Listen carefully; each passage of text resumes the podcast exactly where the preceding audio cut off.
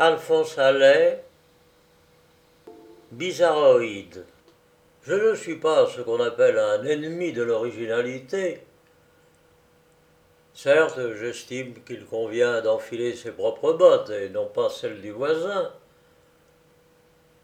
Mais, ô grand Dieu, de là à hausser les escarpins de la chimère, les godillots de jamais vécu et les brodequins de l'inarrivable, trouvez-vous pas une nuance? Certaines gens s'appliquent à toutes les déconcertances, et d'autres aussi, soyons justes. Pour d'autres aussi, la maboulie chronique paraît être la seule norme dans le verbe aussi bien que dans le geste. Ce matin, je suis allé prendre un bain. À l'entrée causaient deux messieurs, l'un qui s'en allait et un autre qui venait.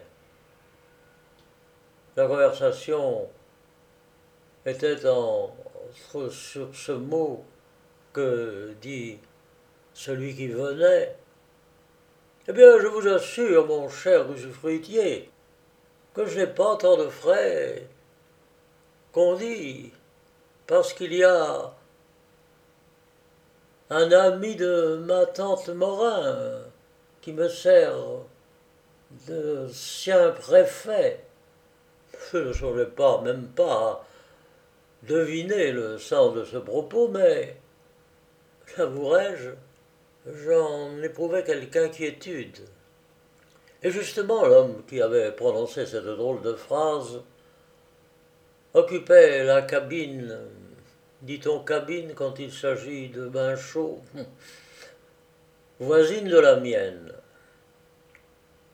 Les cloisons de mon établissement de bain sont minces, ainsi que de la baudruche.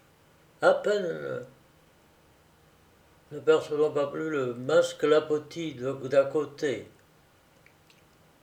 Mon ami, le neveu de Madame Morin, faisait une vie d'enfer dans sa baignoire.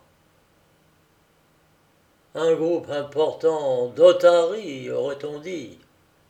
Et puis à un moment, voilà qu'il s'interrompit pour sonner le garçon. Monsieur a fit bientôt ce dernier. Oui, donnez-moi donc la monnaie de vingt sous. Eh bien, à l'heure qu'il est, je me demande encore quel besoin immédiat peut pousser un homme qui se trompe dans l'eau tiède à demander, tout à faire cessante, de la monnaie de vingt sous.